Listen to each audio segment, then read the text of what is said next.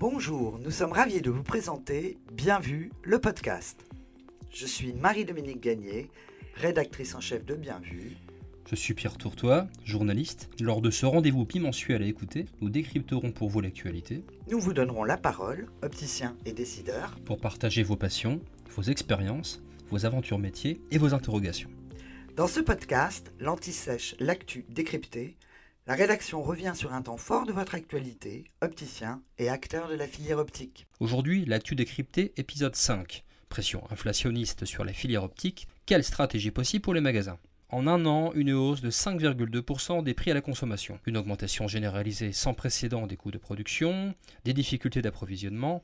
On le voit, notre filière optique n'est plus épargnée par ce contexte économique actuel et inédit. C'est vrai Pierre, et c'est le résultat des effets de la crise sanitaire et de la guerre en Ukraine. Les fournisseurs, verriers, lunetiers, fabricants d'instruments subissent tous ces difficultés de plein fouet et vont le répercuter sur le prix d'achat des opticiens, dans le meilleur des cas, d'ici début 2023.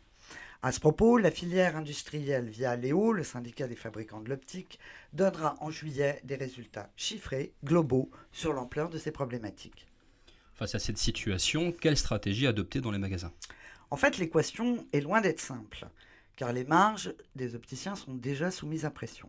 Pour rappel, en 2020, selon le cabinet KPMG, le taux moyen de résultat net est passé sous la barre des 5%. Quant à l'excédent brut d'exploitation des points de vente optiques, en l'occurrence les marges qu'ils ont d'investissement, il est en baisse. Durant les derniers mois, cette situation incitait déjà les opticiens à consolider et diversifier leur modèle économique, à trouver de nouveaux gains de productivité autour du post-achat notamment. Pas facile dans ces conditions, sous peine de renier dangereusement sur les marges, de ne pas intégrer les hausses de prix d'achat dans le prix des équipements vendus. Et ce d'autant plus que les magasins sont soumis également à la croissance de leurs coûts d'exploitation et à une pression inflationniste sur les salaires.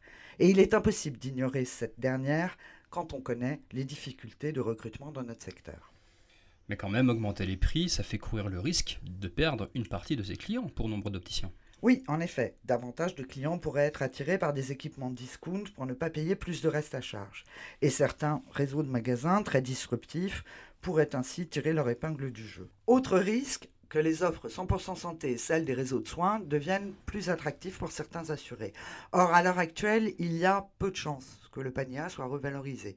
Il y a fort à parier en revanche que les pouvoirs publics maintiennent une pression pour que le pourcentage de panier A dans les ventes atteigne 20-25%. Quant au réseau de soins, pour le moment, ils n'expriment pas de volonté de réviser leur grille tarifaire en prenant en compte ce contexte inflationniste. Cet élément devrait d'ailleurs peser dans le futur appel à candidature du réseau Calixia qui aura lieu à l'automne prochain. Alors à quelles conditions les porteurs sont-ils prêts à payer plus cher leurs équipements? À condition de leur proposer plus de valeur ajoutée tant sur les produits que sur les services. Plus d'innovation, une meilleure prise en considération de leurs besoins et un confort accru. Plus de clarté aussi et de transparence sur ce qu'ils achètent, sur l'origine des produits, sur leur impact environnemental. En un mot, pour les opticiens, une sortie par l'euro serait qu'ils soient de vrais prescripteurs des équipements qu'ils vendent, car, de nombreuses études le montrent, leurs porteurs souhaitent plus que jamais ne plus subir leur acte d'achat. Mais au-delà de ces leviers, c'est peut-être le modèle économique même des magasins qui est en train de trouver ses limites. Et c'est peut-être le moment de le diversifier, justement. La valorisation des prestations est sûrement un des moyens pour résoudre l'équation difficile de ces prochains mois, avec, à la clé, un rôle consolidé des opticiens dans le parcours de soins des porteurs et de nouvelles missions. C'était votre nouvelle édition de l'Anti-Sèche L'actu décrypté. Merci de votre écoute. Et rendez-vous dans 15 jours pour votre prochaine édition de Bien vu le podcast. Et d'ici là, portez-vous bien.